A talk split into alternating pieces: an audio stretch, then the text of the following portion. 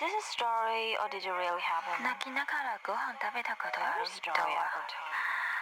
夏天一定有秋天的凉意，沿路风景真好，有风心底里爱。所有的摇头走路 Je t'en happy to toi. Stories J'espère que are t'as where rien memories go when they're forgotten.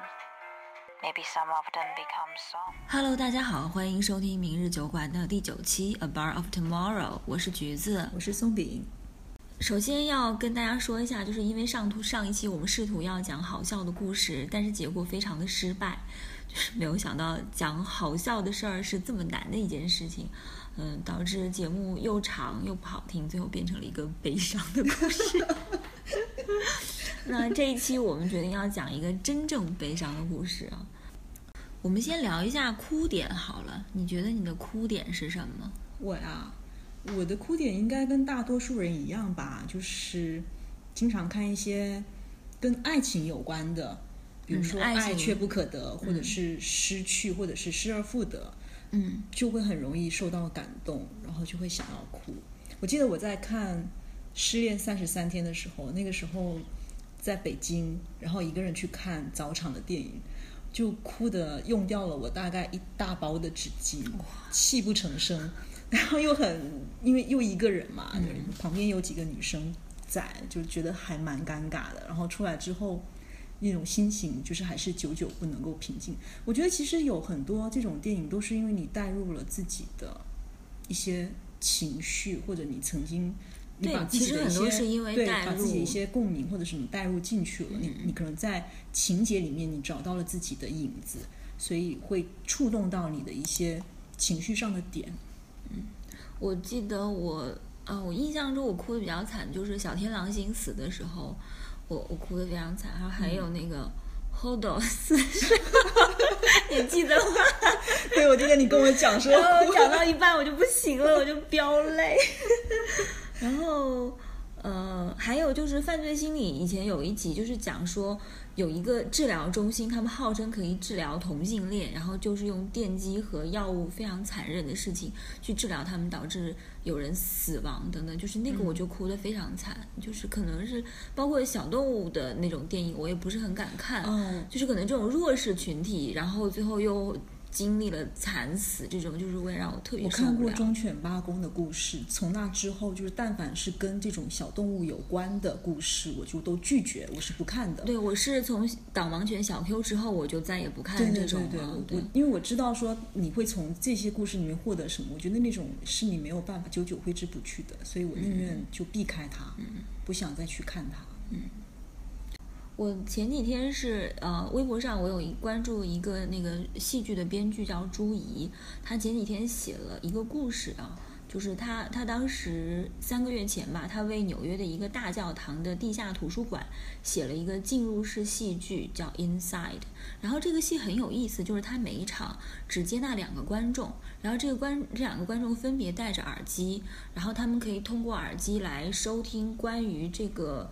这个故事的解头解读，但是他们两个人听到的解读是完全不一样的，截然不同的版本。然后，呃，朱怡写的一个故事就是关于他一个灵魂被困在深洞里的故事。他经年累月想要找到出去的路，知道自己被所爱的人余生惦记寻找，却没有办法出去。而当观众以为要救他出去的时候，他却在观众面前慢慢坠入黑暗。我刚刚念的这一段是他微博上写的。嗯，然后他就说他呃他的制作人昨天给了他一个电台节目的链接，是一个这个电台节目的主持人看了一一呃看了这场演出之后，就在节目里谈起了他的体会。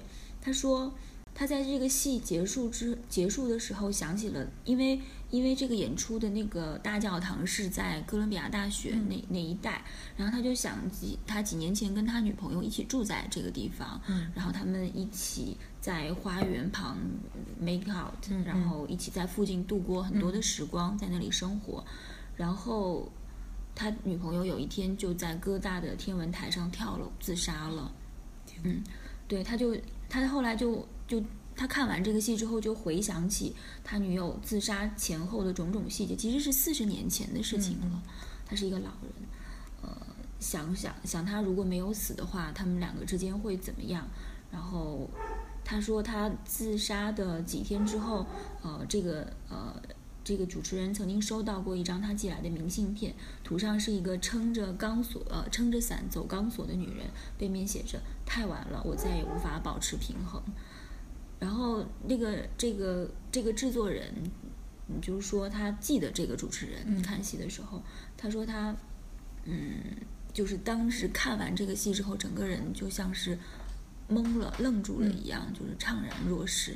然后我在我看这个故事的时候，我就哭了。然后因为他有附一个那个，就是这个电台的链节目的链接，大概二十分钟吧。嗯。然后我就听完之后就就非常难受。然后我第二天就给我的就是给小能和小小，就是有两个来 来我们节目做过嘉宾的女生，给讲给他们听。然后我讲到说她的灵魂困在深洞里，我就整个飙泪，我就又讲不下去了。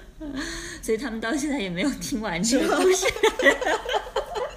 就当时我们是在一个餐厅里吃饭，然后，然后他们为了就是让我停止哭，就就他们应该就转就转移了话题。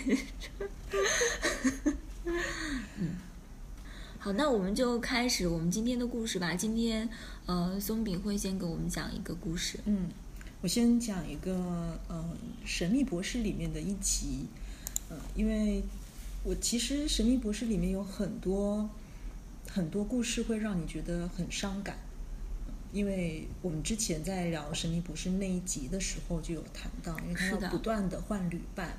然后跟每一任旅旅伴告别的时候，总是会有一些非常伤感的一些设置。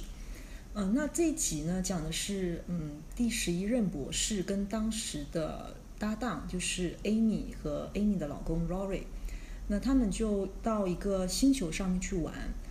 呃，在 TARDIS 停在这个星球上面的时候，他们从 TARDIS 里面出来，发现说他们看到的是一个全白的房间，然后在这个 TARDIS 的对面是一个门，其实就是一个电梯的门，有两个按钮，一个是绿色的船锚，一个一个是红色的瀑布，就这两个按钮。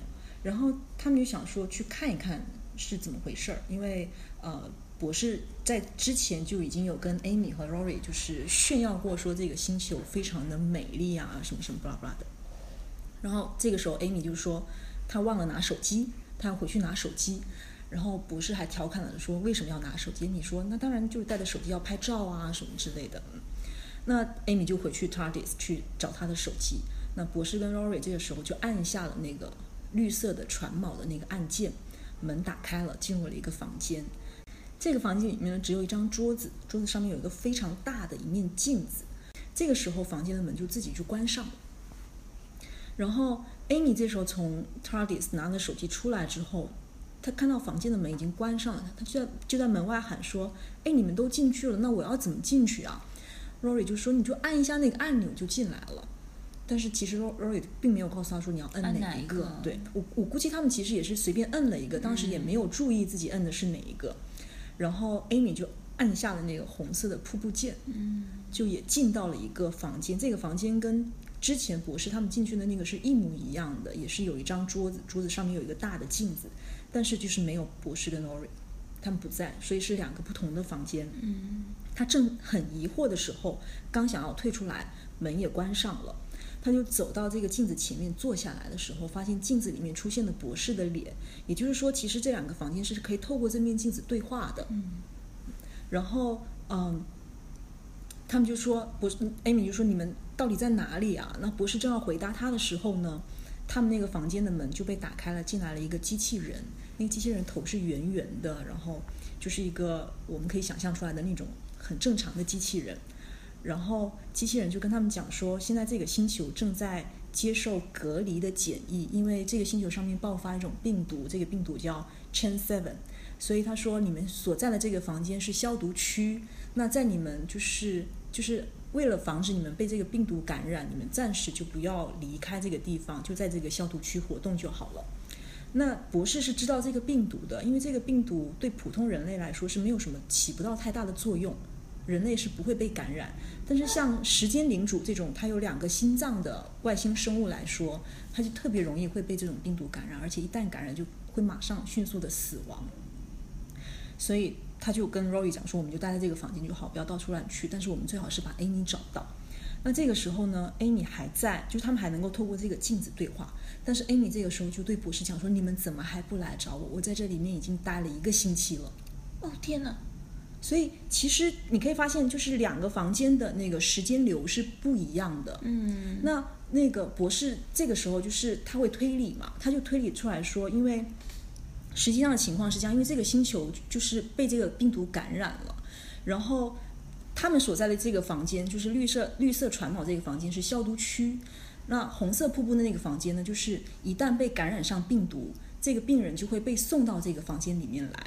那这种设置呢，其实是善意的，也就是对，也就是，与其让病人家属坐在病床那边看着自己的家人在二十四个小时之内死掉，还不如就是我可以看着，就是在二十四个小时的之内，我还可以可以看着我的家人过完这一辈子，因为他那个房间红呃红色瀑布那个房间的时间流是被压缩的，所以你在待在那个房间里面，你会在一天之内你就过完自己的一辈子，就是你会迅速的在迅速的苍老，然后慢慢的就是从很年轻慢慢一步一步走向走向最后。但是因为它的时间是被压缩，所以你并不会感觉到饥饿，你也不需要进食，你就是坐在那边，然后慢慢苍老。然后你你的家人就会在另外一个房间看着你走完这一生，那他会感觉自己过的是一个星期吗？他会感觉到他会感觉到时间的流逝，但是他并不会感觉到饥饿，就是他的身体的机能仅仅只是细胞加速的衰老，然后器官的机能加速的就是呃衰退，但是他不需要任何的能量的消耗。嗯，所以因为博士很容易感染这种病毒嘛，他就他就让 Amy 说：“你先离开这个房间，到外面去找到一个安全的地方躲起来，我会把你的时间流锁定，然后我们会去救你的。”但是他其实因为时间非常紧迫，他并没有跟 Amy 解释说，我不能够去找你，我不能够去救你，因为我很容易被这个病病毒感染，他没有办法解释，所以他就让 Rory 去救这个 Amy。那他怎么锁定那个时间呢？就是他就把那个 screwdriver 就对着那个镜子，嗯，然后就就锁定了 Amy 的那个时间，然后他就让 Rory 带着这个镜子去去去找去找 Amy。Amy 这个时候呢，就进入到了这个系统，也就是这个这个星球的内部。然后的确是风景非常的优美，有各种各样的公园什么的。他们还有一个人工智能的系，其实有点像是 Siri 那样子的，他会问你说你需要什么样的帮助，你想要去哪里，然后我可以带你去，我可以告诉你怎么走，这样讲。那但是就在 Amy 没有目的的到处到处乱逛的时候，他就遇到了机器人，就是刚才进入到那个博士房间的那种样子的机器人。这个机器人它其实是有点像是这个星球的，首先它有一个功能是护士的功能，就它会检测你身上是不是有携带病菌。那因为毕竟 Amy 是从另外一个星球过来的嘛，她身上会携带一些这个星球未知的细菌，所以机器人就说：“哦，你携带未知的细菌，我要给你打一针，就是打这个针是善意的，我只是有点像是疫苗或者是消毒。”但是事实上，在之前博士就有提醒 Amy 说：“你在这边不管就是，如果是机器人要要给你打针，你千万不能够接受注射，因为它这边的那个就是那种药物对我们人类是会有影响的。你一旦被接受注射，你可能就会休克、昏迷或者死亡。所以 Amy 就就开始逃，然后机器人一看到 Amy 逃，他就判断判断说你是你是属于没有经过批准就入住的这个星球的居民，你是非法非法进来的，所以他要逮捕他，然后要强行消毒他。所以就所有的机器人就集结起来，集结成一个军队，就在搜搜捕这个 Amy。然后 Amy 就不断的逃，逃到了一个逃到了一个呃一个一个房间里面。那这个房间刚好是这个星球系统的时间引擎，他就躲在这个地方，想说呃，我就躲在这里很安很安全，然后我可以等博士来找。他还在这个门口用口红写的说 “Doctor, I am waiting”，然后还画了一个箭头。那这个时候呢，因为呃，那个 Rory 就带着这个镜子来了，很快就找到了 Amy 所在的这个房间。他打开门进去之后呢，就突然遇到了一个，就是穿着一个击剑服，就是脸上戴着那个击剑的那个头盔，就拿着一把剑指着 Rory 就说：“我一直在等你们，我一直在等。”然后他把那个头套拿下来，是 Amy。可是这个 Amy 呢，已经老了几十年，就是那张脸已经就是布满了皱纹，对，布满了皱纹。然后其实这是因为虽然说他那个时间流被锁定，但是因为不够稳定，不够稳定就发生了偏移。在所以当 Amy 等到 Rory 的时候，在他的身上时间已经流失了三十六年。所以你想，就是在这三十六年里面，一方面他要遭到机器人的搜捕，然后不断的跟他战斗，他就把自己变成了一个战士。然后另外一方面呢，他又非常的孤独寂寞，他他在等待博士跟 Rory 来救他，但他又不知道什么时候才能够等到他们，所以他他就有一种心情，他就跟 Rory 讲说：“我我恨博士，我我恨他，他让我等他，可是我等了我一辈子。”其实你想啊，就是在这三十六年的时间里面，你一直在等你最信任的那个朋友来救你他。答应了他要来对他承诺了他，所以你一直在等，但是你不知道什么时候会来，你又要一个人独自面对所有就外面所有的威胁，你你极有可能就会付出你的生命，你就活再也活就是没有办法活着见到你最爱的人跟你最信任的朋友。这就是那个悟空和一秤金的故事，就故乡行。然后 Amy 还改装了一个机器人，就是他他把其中的一个机器人改装了，因为刚刚不是说那个机器人的头圆圆的嘛，然后那个头本上本本来就是全白的，没有任何的那个，他就在那个全白的那个脑袋上面画了一个笑脸，然后叫这个机器人叫 Rory，哦。对，然后这个机器人就是在这三十几年里里面，就像宠物一样陪伴着 Amy，对。啊，然后他还自己组装了一个 screwdriver，他其实非常聪明，所以他就在那面镜子里面对着镜子里面的博士说：“我这一切都是为了要生存，因为这几年来我只学会了一个道理，就是根本没有人会回来救你。你想，他其实已经绝望了，他根本不知道还能三十六年了，真的是对会绝望对对了。，你想想，就是要多长的一段时间呢、我都还没有三十六岁，对！所以他跟博士讲说，生存这是你教我的第一课，嗯，就是你到了一个陌生的地方，你首先要学会的就是生存。然后他说，我这三十六年里面面对的是残酷冰冷的现实，所以这个不是我的 school driver，我我叫它叫探测器，我也不是放假出来这边玩的，我的生活我称它做地狱啊。太痛苦了。对那博士他他已经没有办法再解释，他解释再多，在 Amy 听起来都是借口嘛，所以他就准备黑进时间的引擎，然后找到两条 Amy 的时间线。对我在这边要讲一下，就是就是年轻的那个 Amy 的时间时间流还被锁定在那个镜子里面，所以只要找到年轻的那个 Amy 的时间流跟现在这个年年老的 Amy 的时间流，就是进行一些就是折叠之类的这种工作，然后就可以把年轻的 Amy 从那面镜子里面解救出来。但是这里面会有 any sense。这里面会产生一个时间的悖论，就是会有两个 Amy。嗯，所以六十几岁的这个 Amy 反应非常的强烈，她拒绝了这件事情，她不让博士做这个。她说：“你要救的是三十六年前的我，不是现在这个我。那我这三十六年来看到过的、做过的所有的事情都会消失，时间会改写，我会死去，另外那个 Amy 会代替我。”所以你想，就是如果你是 Amy，你会怎么选择？我永远选择我自己啊！是啊，所以 Amy 就对博士讲说：“如果你不希望我死去，那你现在就带我走，你就带我走，我就在你面前，你把我带走。我就是 Amy 啊！对，啊，你把我带走啊。但是如果你是 Rory 跟 Doctor，你又会怎么选择呢？我要一个年年轻的靓妹。这 当然，他们不是这样的人。所以后来就是两个 Amy 就通过那个时间的镜子，就有有了一次面对面的交谈。他们就共同回忆了一些很久以前跟 Rory 发生的点点滴滴，就是两个人是在什么样的时候、什么时候发现自己爱着 Rory，然后然后结婚的时候，巴拉巴拉就回忆了一些这个。年轻的 Amy 就跟六十几岁的 Amy 讲说：“如果你真的决定要拒绝的话，我只问你三个字：What about Rory？” 嗯，就是你是 Amy，他是 Rory，请为他而战。嗯，然后这个时候，六十几岁的 Amy 就走到 Rory 面前，对他讲说：“我现在要为你而战，我要为你来对抗时间和命运。但是我有一个条件，就我同意你们解救这个年轻的 Amy，但我有一个条件你也要把我带到 TARDIS 里面，嗯，他也要回去。他也要回去，因为没有人愿意放弃自己对啊。呀，因为我这三十六年也是也是真真实实、切切实实走过来的。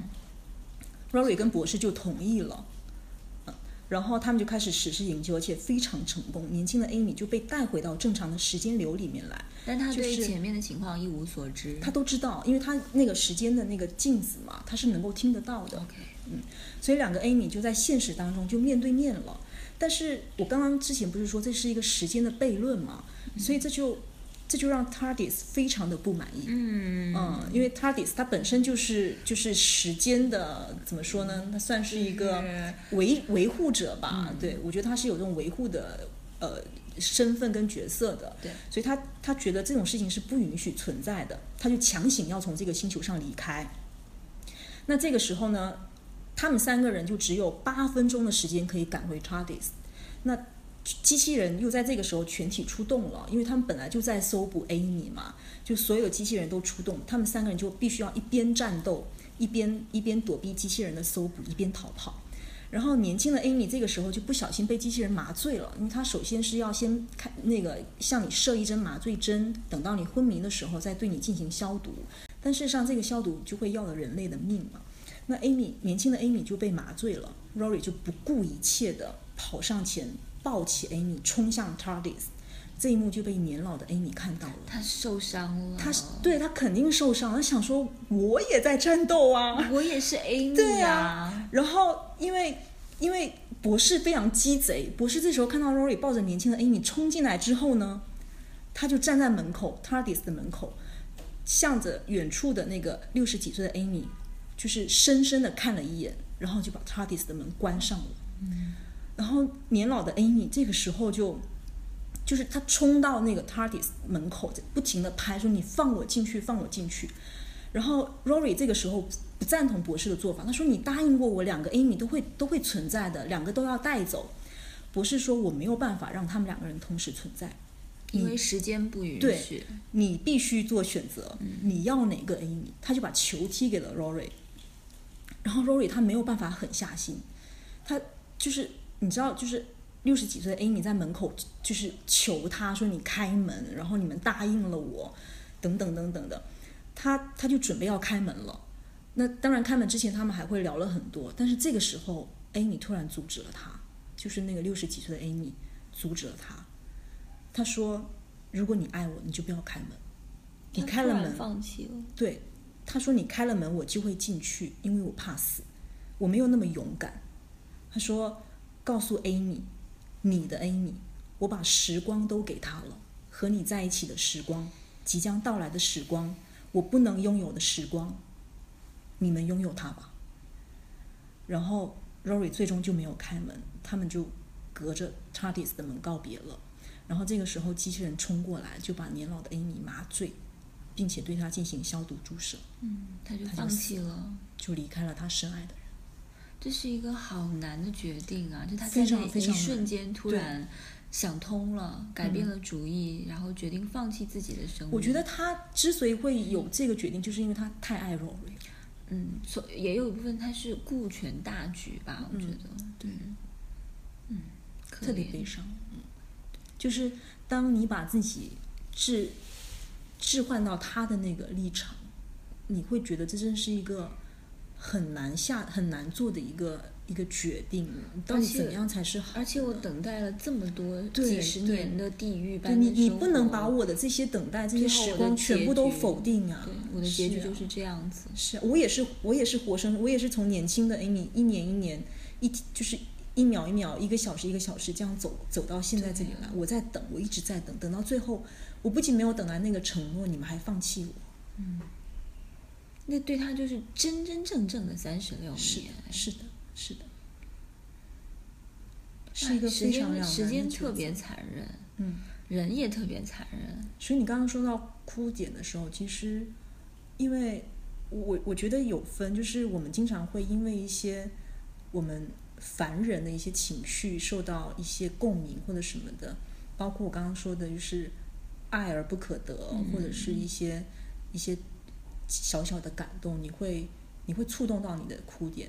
但是当你把一些命题放大到宏观的宇宙，嗯，可能你要对抗的是时间，对，对抗的是是那种物理规律不同的空间，比如说，呃就像《神秘博士》里面也有这种深爱的两个人分开到不同的两个平行空间。当你对抗的是这种东西的时候，那个真的是，我觉得有一种叫绝对的孤独，那个是我我我也是受不了的，这也会触动到我的哭点。嗯包括刚才讲那个灵魂被困在深洞中，那可能就是真的是恰好触动到我自己的点，嗯那种孤独感，对然后那种渴望得救，但是没有人听得到你的声音的那种孤独。是其实就是 Amy 也是这样子人难受。他也是是的，他不他断的在呼真的就是一个被嗯困在深洞中的灵魂，哎是的，真的是的是，而且、而且他，你想三十六年来，他一定经历过非常多。他首先他会非常的希望，怀抱的希望他对方会来救，然后慢慢慢慢，他是一步一步经历了失望、绝望，再到后面变得决绝，而且整个人的性格就发生了一种改变，变得非常的固执。对对对，他说他他就称呼自己是战士。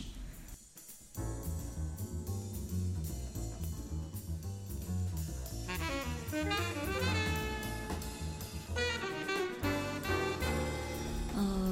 接下来轮到我讲我今天的故事。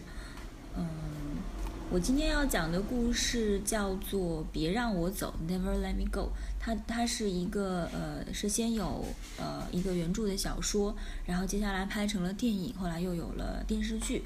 它的作者叫做石黑一雄，是一个英籍的日裔作家。他很小就到英国生活，所以他是用英语写作。然后他在一九八九年的时候写过一个作品叫《长日将近》，获得了英国的布克奖。嗯嗯，然后这个小说也拍成了电影，叫《告别有晴天》，那个也是一帮著名的主演演员演的。那二零零五年的时候，他出版了这本《别让我走》，再次获得了布克奖的提提名。嗯，就是我们今天要讲的这个故事。别让我走，本质上呢，它应该归为一个科幻背景的故事，但是小说本身没有任何的科幻气息，它其实是用了一个非常特别的，就写了一个非常特别的故事，用了一个更加特别的叙述视角，非常的动人。嗯，这个故事里面有三个主人公，我要先说一下她的名字，一个叫凯西，是一个女孩儿，然后一个叫汤米，另外一个叫露丝，就是汤米是男生，其他两个是女生。那其中这个凯西又是主角中的主角。三十一岁的凯西现在是一名看护员，她的工作是照顾捐献者。因为她做这个工作已经十一年了，并且她做得非常出色，被她照看的捐献者的情况总是康复的比较好，所以到了后期，他就有权自己选择要看护的对象，而他尽量选择来自 Helsham 学校的捐献者。所以在这个我读到这个故事开头的时候，就开始好奇说捐献者到底是一个什么样的存在。但是石黑英雄非常有耐心的在铺设这个故事、嗯慢慢故事的悬念。他和他的两个好朋友露丝和汤米从小就在 Helsham 长大，他在那里度过了十几年的时光，一直到他们后来离开 Helsham，仍然像一个乡愁一样，非常深刻的留在他们的记忆当中，成为一个最美好但是又已经逝去的印记。Helsham 其实是一所寄宿学校，学生们从出生起就在这里接受教育，其中有很重要的一个部分是他们要接受艺术教育，嗯就是每个人都要创作诗歌、散文、素描、油画、陶艺等等的。每隔一段时间，就会有一位被称为夫人的女士来挑走他们最好的作品，据说是要放到一个画廊里面去展览。所以每个人都为自己的作品被夫人挑走而感到非常的自豪。那剩下的作品呢，则会放到每隔一段时间举行的一个交易会上进行他们他们之间的交换和售卖。所以说呢，艺术创作在这里被视为一件很重要的事情。但是汤米在这件事情上表现非常不佳，他的画儿就像一个三岁小孩的作品一样，在一次绘画课上受到了大家的嘲笑，并且这种嘲弄逐渐变成了一种对他们的恶作剧和捉弄，一直持续了好几年。直到有一天，学校里的一位监护人，其实他们这个这个书里面提到的监护人，基本上像是我们讲的老师，学校里的老师，只不过他们称为监护人。监护人叫露西小姐，她把汤米叫到了办公室，很认真地跟他说：“你即便没有创造力也没有关系，只要你努力了就好，这完全不是你的错。”并且他说，就算别的同学都欺负你，监护人也因此责备你，但至少还有一个人相信你是非常好的学生。露西小姐说这些话的时候，紧握着拳头，浑身都在发抖，非常的激动。露西小姐后来还说了一些非常奇怪的话。她说：“关于捐献这件事情，关于某一天会发生在你们身上的事儿，你们并没有完全被教明白。一直到到要到很久以后，他们才能明白这些话的意义。但是关于捐献的事儿，他想说大家都知道呀。凯西和汤米就不知道这里头还有什么是不明白的。同样让他们困惑的还有画廊。画廊是什么样的呢？从 Hellsham 成立开始。”画廊的夫人就不断的来挑走他们的作品，这数量可不少啊！夫人为什么会拥有一个专门收藏他们作品的画廊呢？画廊真的存在吗？不过，虽然画廊的存在是模糊不清的，有一件事儿却是清楚的，就是夫人夫人每年会出现两三次到 Hellsham 来挑选作品。大家都称她为夫人，但是和其他外面的人不一样的是。夫人总是用冷冷的眼神和学生们保持着距离。可是，大概在他们八岁左右的时候，露丝提出了另外一种看法。她说：“夫人怕我们。”嗯，她非常肯定。其他小伙伴们则对此争论了好几天。最后，他们想出一个计划，要在下一次夫人来的时候去验证一下露丝的想法。于是他们就打听好夫人下次出现的时间，躲在一个她的必经之路，等她出现后突然一拥而上，嗯，然后再显出非常有教养的样子，继续走自己的路。凯西说，直到在那之前，关于夫人的这些猜测更像是一个笑话，无关紧要的，只是大家想要做一些大胆出格的事情。当时夫人并没有做出什么特别的反应，她只是僵立在那里，没有尖叫，也没有大声喘气。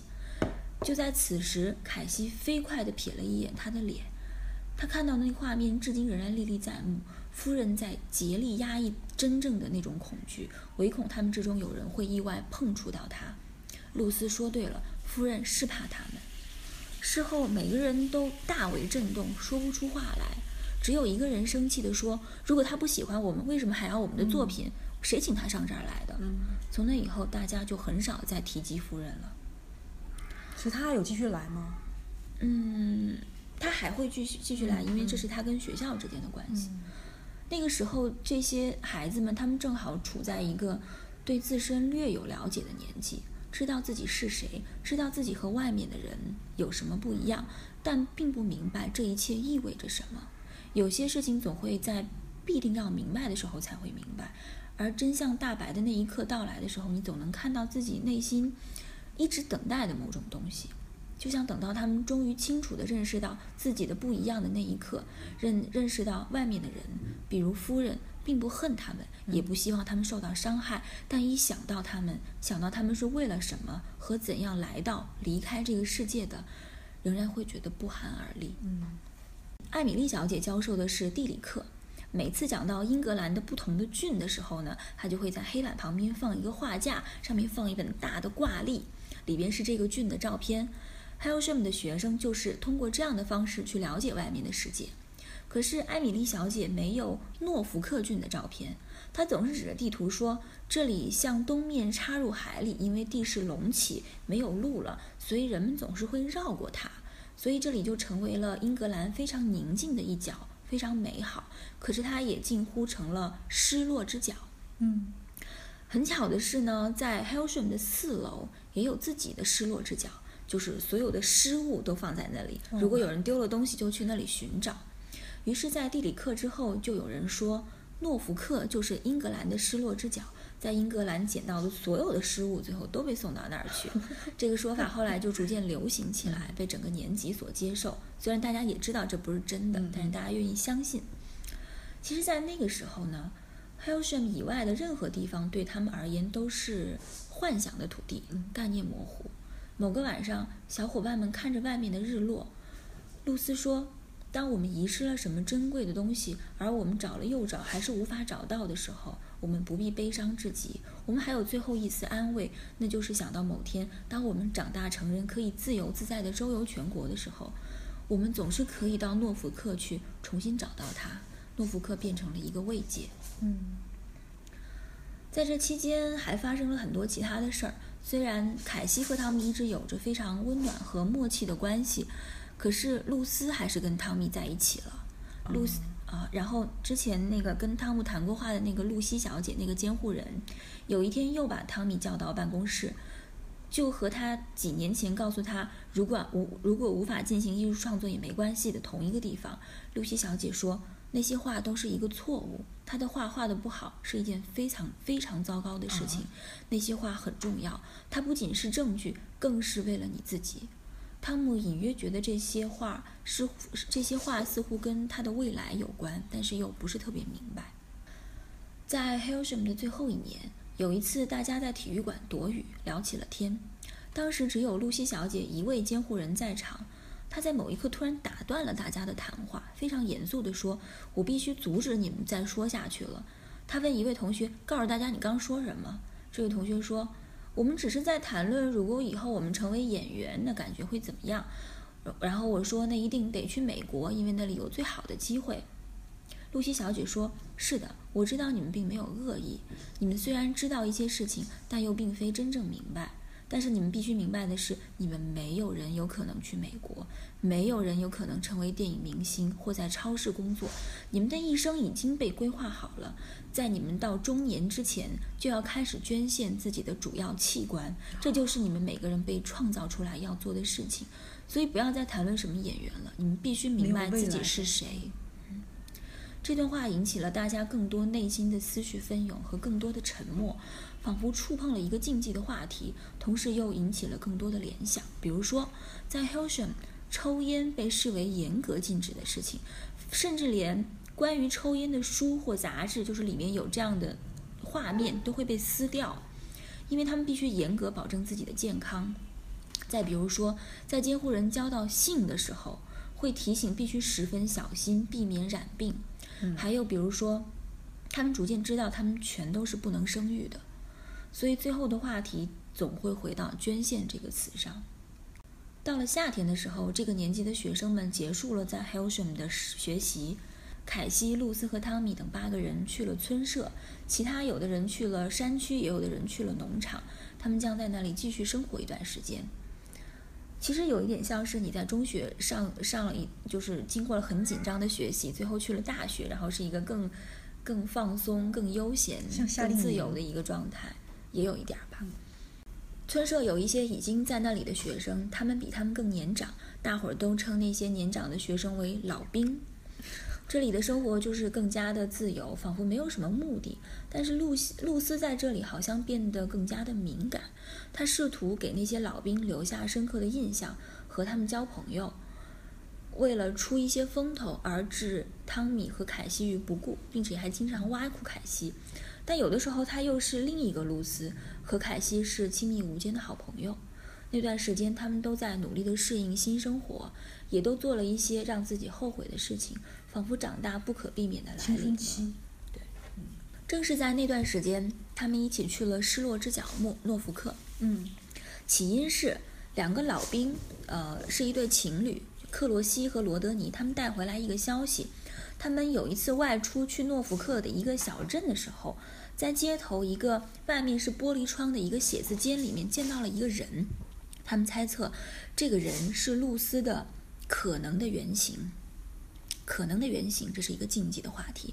它其实很简单，就是这些学生每个人都是在某个时刻按一个正常人复制来的。啊，那么对他们来说，一定会有一个原型在世上某个地方过着他们的生活。理论上说，你是可以找到那个人的。嗯，有些学生认为说，你应该找比自己大三四三四十岁的人，因为一般科学家们都会使用正处于健康巅峰的人来做原型。嗯，但是这这背后最大的动机是，当你找到自己的原型，你可以一瞥自己的未来，像是从某某种程度上洞察内心深处的自我一样。也有人认为，这种寻找根本就是非常愚蠢的。因为你的原型是什么样，跟跟你是一点关系都没有，对的，跟你没关系。当露丝知道这件事情之后，他就决定去寻找自己可能的原型。于是某天，那对老兵情侣克罗西、克利西和罗德尼以及凯西、汤米、露丝他们五个人就一起开车去了诺福克。到了之后，他们先在一个小餐馆里吃了点东西。吃饭的时候呢，克利希和罗德尼说了一件非常重要的事情。克里希和罗德尼他们来自威尔士，他们在威尔士的时候就曾经听说了一些 Helsham 的事情，就是过去有一些 Helsham 的学生在特殊情况下想办法弄到了延期，就是将你的捐献向后推迟三到四年，只要你合格。什么是合格呢？克里希继续说：“如果你们是一对彼此相爱的情侣，并且能够证明，那么掌管 Helsham 的人就会帮你安排，让你们在开始捐献的前几年有一些时间可以待在一起。”此时桌上就出现了一种奇怪的气氛。这并不是凯西第一次听说有关推迟捐献的谣言了。他们三个人都表示对此茫然无知的时候。两个老兵的脸色顿时变得又失望又沉重。从餐厅出来的时候，刚到了那刚到的那股兴奋劲儿已经荡然无存。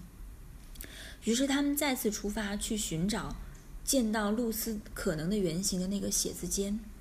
找到之后，五个人就趴在窗户上目不转睛地看着。有一个身影立刻引起了他们的注意，一个五十多岁的女性，发色比较深。呃，她在和同事们谈笑着。当她摇头止住笑声的时候，那个那个样子绝不只是一点儿像露丝，完全就是。嗯。他们后来还跟踪了他一会儿，就是他下班之后去了一个美术馆，他们就跟踪他。他们也说就是他，就是同一个人。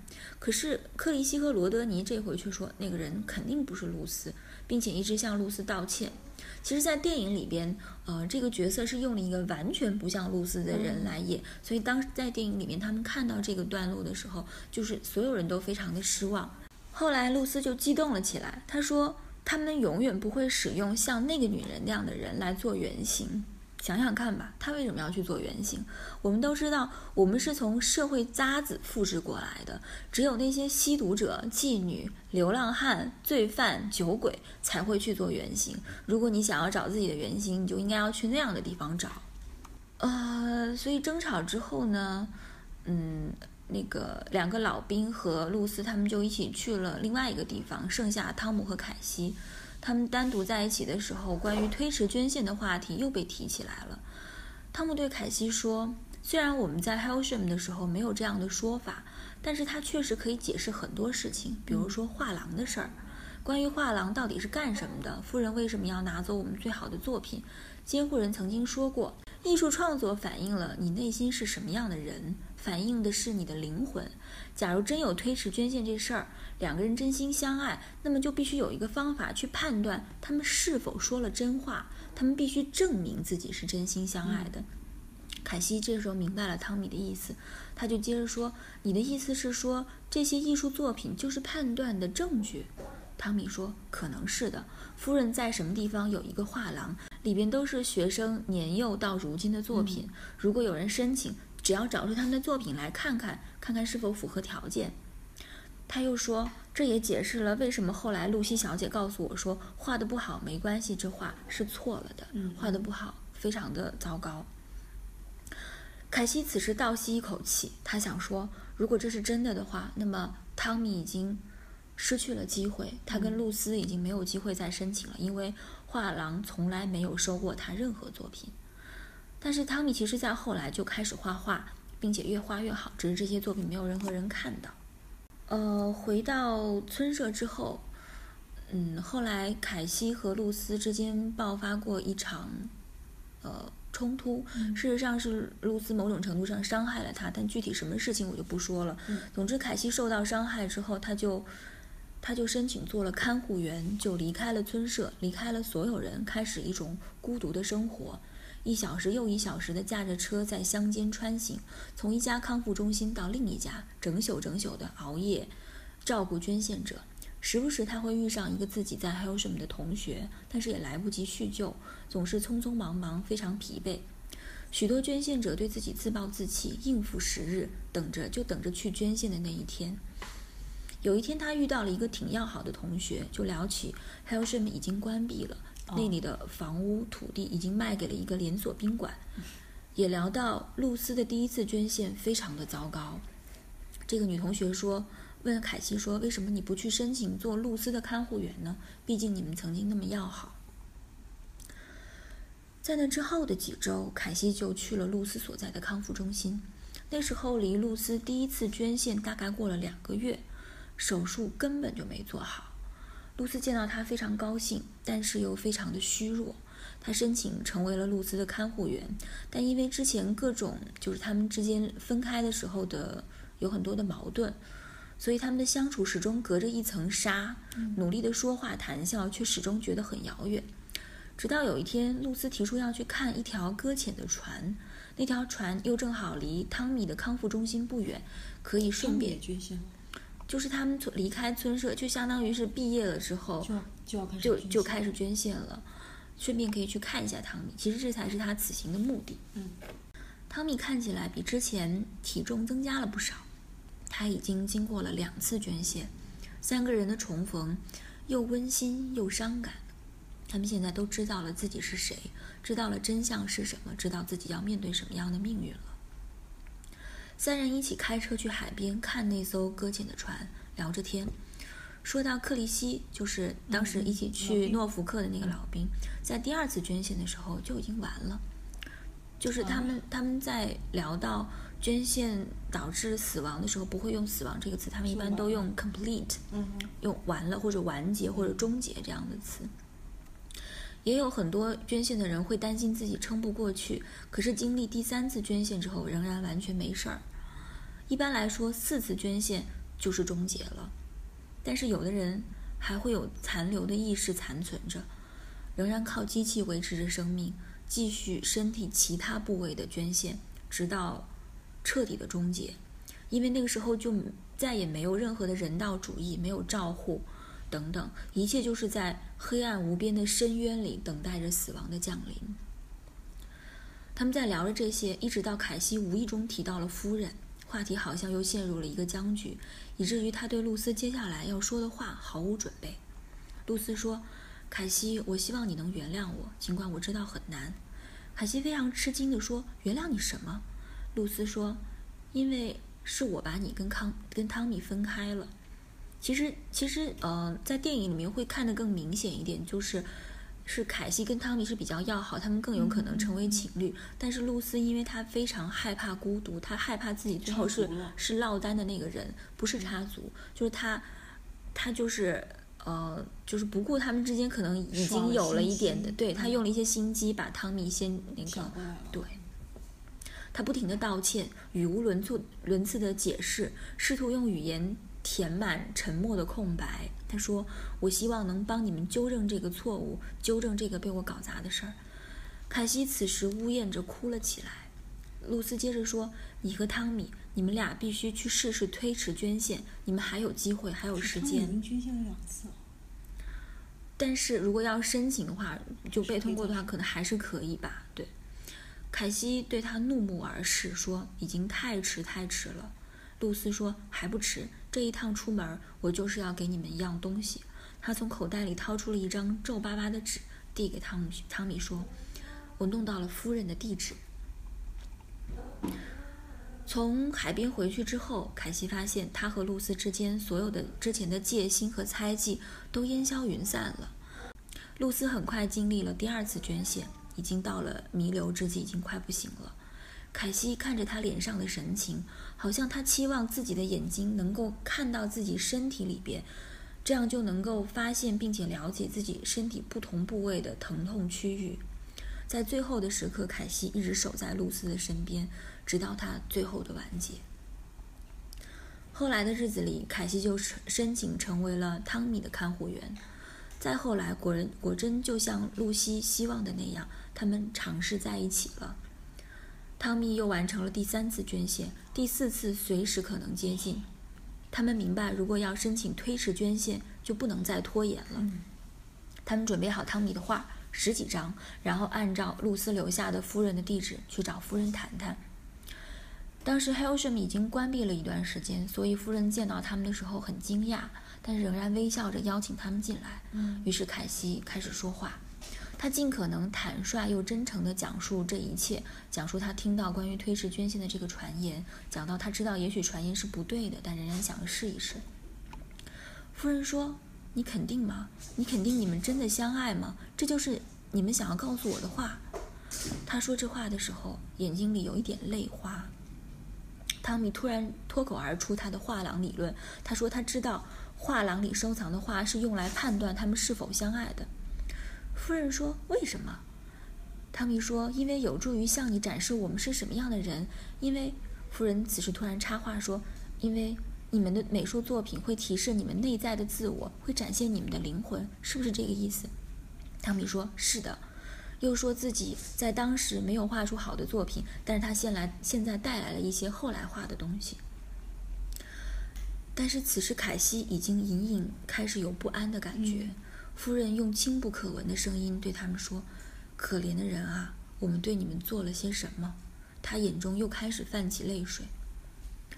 这时，在夫人背后黑暗的房间里，还有是我们当时的校长艾米丽小姐坐着轮椅出来了。这个时候，真相才像是一个像从一个破掉的屋顶上的沙沙子一样，这样就是不可控制的漏了下来。艾米丽小姐说。这个谣言没有一点儿是真的，从来也不是。凯西有很多问题，他问：“那为什么要有画廊？为什么要训练、鼓励我们，让我们制作所有的这一切？因为如果不管怎么样，我们只是要去捐献、去死掉，为什么还要上那些课、读那些书呢？”艾米丽小姐说：“这些要从一个最简单的问题开始回答起，就是为什么要拿走你们的美术作品？”汤米先前说了一件有趣的事，他说：“因为那些作品会提示你们是什么样的人，有什么样的灵魂。”其实这么说也没错。拿走这些艺术品，是因为他们能够展示这些被克隆出来做器官捐献的人也是有灵魂的。嗯，凯西问：“为什么要证明呢？是不是有人认为我们没有灵魂？”艾米丽小姐微微的笑了，她说：“凯西，你真让人感动。”你这么问，表明在某个方面我们的工作做得还不错。于是艾米丽小姐就开始讲述整个事情的起因。她说：“事实上，多年前 Helsham 的项目刚开始的时候，关于克隆人有灵魂这件事情还不是一个被普遍接受的观念。甚至即便他们生活在这个世界中这么多年了，对世界的一半真相都还不了解。”在其他国家，更多的捐献者过着更悲惨的生活，而艾米丽小姐他们的项目至少保证这些孩子都在良好的环境中长大，远离那些最恐怖的事情。他和夫人做的这件事情引起了一些反响，向捐献计划运作的全部方式发起了挑战，向这个世界证明，如果学生养育在人道和有教养的环境中，他们就有可能长大成为。和正常人类一样敏感和聪明的人，而在那之前，克隆人仅仅为了满足医疗科学的需要而存在，是试管里难以琢磨的一些莫名其妙的东西。正是那些他们交上来的美术作品，影响了整个时代，影响了内阁大臣、主教、各式各样的名人。他们会说：“看那件作品，你怎么敢胆敢声称这些孩子不如健健全的人类呢？”其实，在战后的五十年代初期，医学上有了非常巨大的突破。人们没有时间去审视或提出明智的问题，因为突然之间，所有的不治之症都有了治愈的方法。长久以来，人们宁可相信这些器官是无中生有而来的。等人们开始关心克隆人的时候，思考他们是否应该被创造出来的时候，一切已经太晚了。因为对于一个认为癌症是可治愈的世界，你怎么能要求人们去放弃那种治疗方法呢？人们压倒一切的考虑是自己的孩子、配偶、父母、亲人，所以克隆人，也就是这些学生们，很长时间是被隐藏起来的。即便人们想到他们，也会竭力的说服自己，你们不是真实的人类。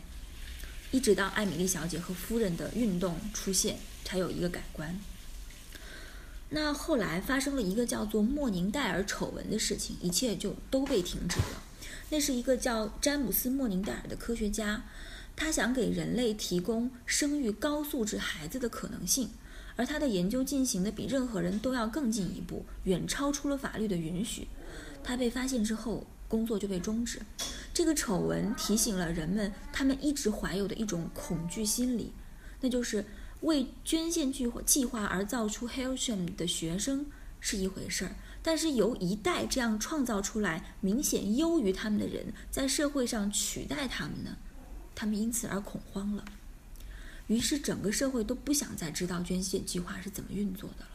Hailsham 的这样的学校被迫关闭，回到了从前那些政府开设的庞大的基地当中。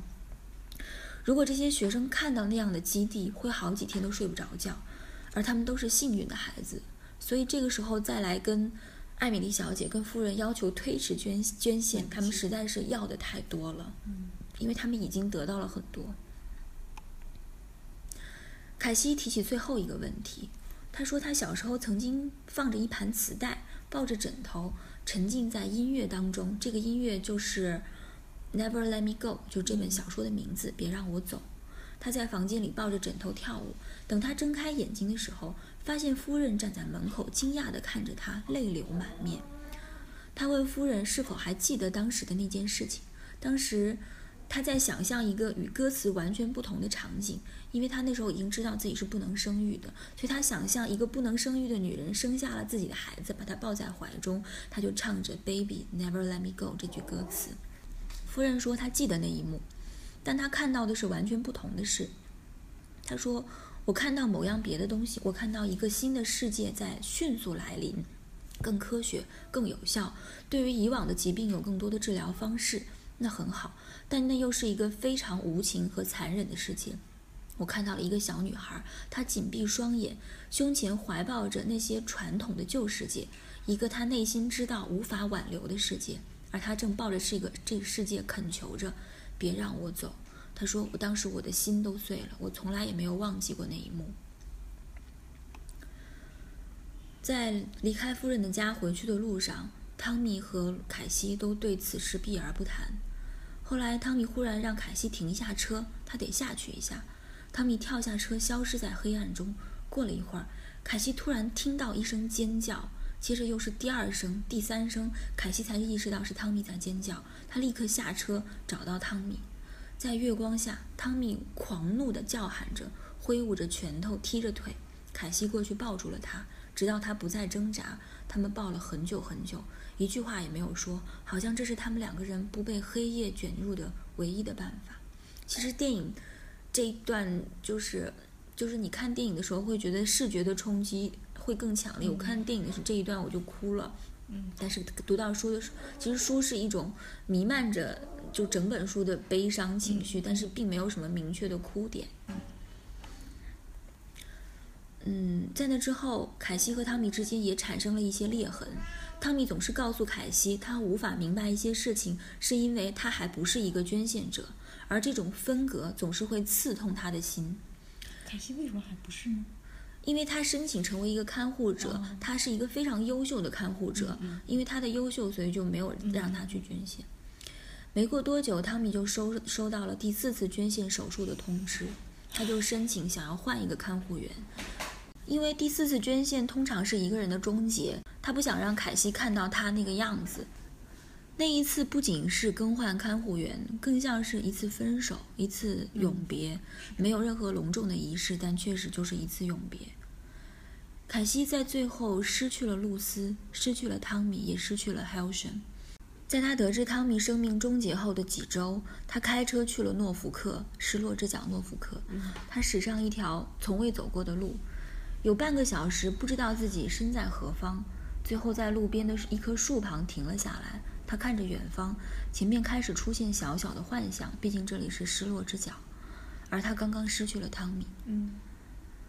他闭上眼睛，想象自己童年起所有丢失的东西都被冲了上来，而他就站在面前，好像只要长久的等待，那一个细小的身影就会穿过田野，在地平线上出现。最后，泪水滚下他的脸庞。他回到车上，朝不知哪个该去的地方疾驰而去。那书到这里，这个故事就结束了。但是我觉得电影最后有一个，嗯，更好的结尾。电影在这一这个这一段的画面结束之后，他就说，一周之后，凯西迎来了他的第一次捐献的通知。哦，嗯，这个故事就结束了。处理更好。嗯，别让我走是我在二零一一年的时候看的电影啊，到现在也有六年了，却但是我却经常回想起来，就是看之前我并不知道有这个原著小说，因为照我的习惯，我会先喜欢阅读文本，然后再去看影像，就是让文本的阅读不受影像的干扰。但这本小说是我最近才刚看完的，然后看完之后我又把电影重看了一遍。这电影其实挺值得看的，就是可以推荐大家去看。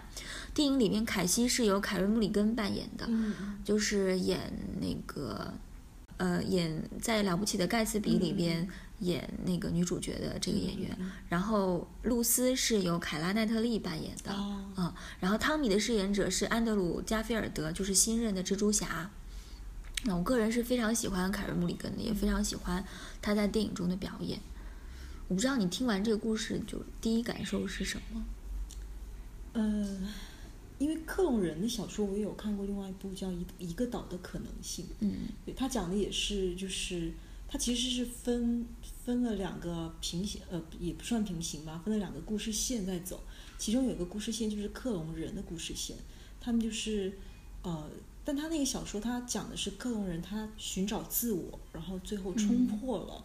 冲破了对他的那个那个环境的一个束缚，他就奔向自由。对，这个其实就是我看这个这个电影第一的感觉就是，我在中途就想说，这个电影几乎没有从伦理道德上去正进行任何的讨论跟批判，也没有让这些捐献者站起来反抗自己的命运，他们似乎就是完全认命的状态。我不知道这个是不是在克隆他们的时候给他们安排的一些我觉得可能是因为他们连自我都还没有寻找到，所以他们没有办法再去进行最进行后下一步的那些那些准那些呃抗争跟争取吧。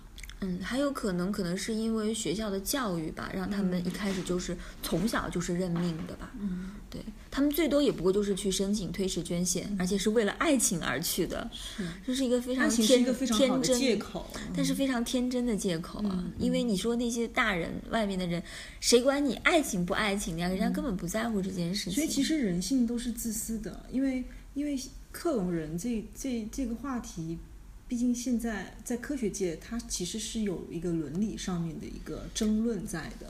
我相信这个这个讨论应该是已经就是就是这个小说里面写到的世界马上就要来临了。嗯然后我相我们信现在怎么样看待克隆人这样的一个群体的出现，让我我们怎么去面对他们，怎么去就是在这个社会伦就是整个伦理的系统当中给他们找到一个位置，我觉得这可能是人类接下去要面对的一个命题。但我还是比较希望克隆人不要出现，就是如果有可能只克隆一个器官的话，呃，不要克隆出整个人一个有意识的人，不然我觉得这个太残忍了。但是我我我我其实我个人又觉得说，有些科学家。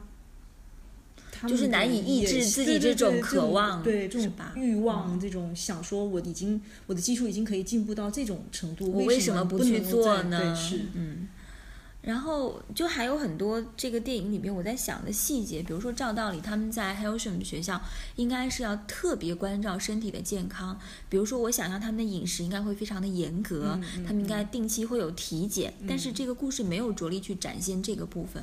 还有比如说讲到捐献的时候，小说里从来不提说谁谁捐献了哪个部位，嗯肾呐、肝呐、眼角，我就是不讲这些残忍的部分。作者用一种非常笼统的表述让这件事情过去。只有在电影里边，你会看到捐献者身上有缝合的伤口，或者说有一边眼睛被纱布包着这样子那你。毕竟你要用影像来因为，影像无法回避这个部分对嗯，所以我想就是。一个是因为如果你一生下来就在做这些事，那么他们觉得应应该就是理所当然的在捐献，所以不会特地去提那些器官的名字，不用去强调。二第二个就是，其实整个故事总结下来是一个关于克隆人捐献器官这样一个故事，可是这个作者就是非常刻意的淡化了这个部分。而是更多的展现他们之间的友谊、他们的自我成长、他们的悲伤、快乐、孤独感、困惑，还有乡愁这种灵魂的部分。他把这些所有的就是科技呀、医学呀、器官啊、克隆啊这种冰冷的，是可能科幻的词汇都模糊化了。呃在里面，他们都被称为学生或者孩子们，最多就是捐献者。这样，这也就是为什么我觉得它不像是一个科幻小说。嗯，所以其实还是触及到了灵魂。对啊，我觉得整个报就我觉得就是那个画廊的设定，就是让我非常非常的感动。因为我我目前为止接触到的关于克隆人的作品，不管是呃那个影像的也好，还是星球大战克隆人的战争，事实上他们都是在都是作为人类，就是一群他可能更善良的人类，他们他们做出来的这种对于克隆人的一种嗯怎么说呢？我觉得就是赋予赋予给了他们自己的权利。让他们可以去重新，就是他们相信克隆人是有灵魂的，所以不管是他们要争取权利也好，要去要去冲破就是人类给他的这些限制，要去寻找自己的自由也好，都是因为你首先你是因为有了灵魂，你才会去做这样的事情。但是我我相信克隆人肯定是有灵魂的，因为他们毕竟就是人类嘛，他们只是造出来，他们还是活生生的有意识、有思想的。比较被探讨有没有灵魂的，一般其实都是机器人或者说是人机合体的那种存在。我觉得可能也有是，就是造出来了之后，你对他社会对他的一个教育，会对他就像就像那个你今天分享这些故事一样。如果说社会对他是没有进行任何教育的，那我不知道他们可能就是在基地。对对对对，可能就变成是奴隶一样的。但他们就是会感觉到。身体和精神上的痛苦吧，我觉得都会有。对，嗯，这个小说其实石黑一雄选了一个单一的视角，就是我一开始说他的视角非常特别，就是他完全就是从这个捐献器官的这些孩子们的视角出发，所以等于说我们是跟着他们一起来认识他们自己，认识这个世界，就这也是作者铺设悬念的一种方式。所以他才没有一开始就把这些这些悬念全部都解开，而是你大概是听到哪里的时候？知道他们是器官捐献者，就是哪里的时候？呃，听到哪里的时候，就是在那个老兵带他们去，带他们去看那个呃露西的原型。哦，对，到那个地方他们是克隆人，他们是克隆人。嗯，呃，其实或者更早，就是早到早早在他们说看到过露西的原型，然后那个时候我就想说，讲会不会是克隆原型？对，然后后面再有讲到说那个呃。捐献推迟捐献那个，我就会想说，有可能就是在捐献造出来捐献器官这样。子。这个电影哦非常好看，就是我觉得它很像是一部由玛格丽特豪威尔赞助的时 时装大片，就是整个他们的服装都非常的好看，然后黑白灰的基调，特别想买，好想成为 克隆人，穿 M H 的克隆人。然后日剧版的那个别让走，我大概只看了第一集的二十分钟就受不了了，因为他们把他们把就是所有的，比如说讲到呃汤米在足球场受到了欺负，然后他们就会拍说汤米走到足球场，然后大家走过来围观，然后欺负，就是非常非常的啰嗦。然后我觉得就是，如果你没有看过小说跟电影，那你可以去看一下日剧。但如果你前面已经先看过小说跟电影了，那日剧就真的没有办法看。嗯，整个小说里面我最喜欢的就是失落之角，诺福克的这个段落，会让我觉得非常的伤感。在后面就是他凯西再回到失落之角的时候，他。看到那个幻觉，他从小他丢失了丢失的那些东西，一样一样的会冲上来。包括他丢失了汤米，就希望汤米回来。嗯，特别的伤感。我觉得我有一天也会去诺福克看诺福特郡诺福克郡看一看，为了为了这个故事，嗯，可以去，因为它一定很美。你觉得你希望可以在那边看到自己丢失的什么东西？嗯。我不想讲，所有的前男友们 全部一个一个。好了好了，没有没有，我们这这段请不要剪进去。我的前男友已经问出来了，我前男友们很有可能会听这个节目。你你你要知道，那个正在收听节目的前男友，我说的不是你。我会希望可以看到豆沙回来。嗯，豆沙是我一只已经去世的猫。嗯，那我希望。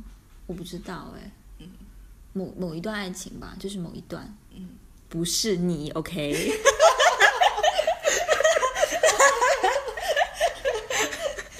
好多死一句，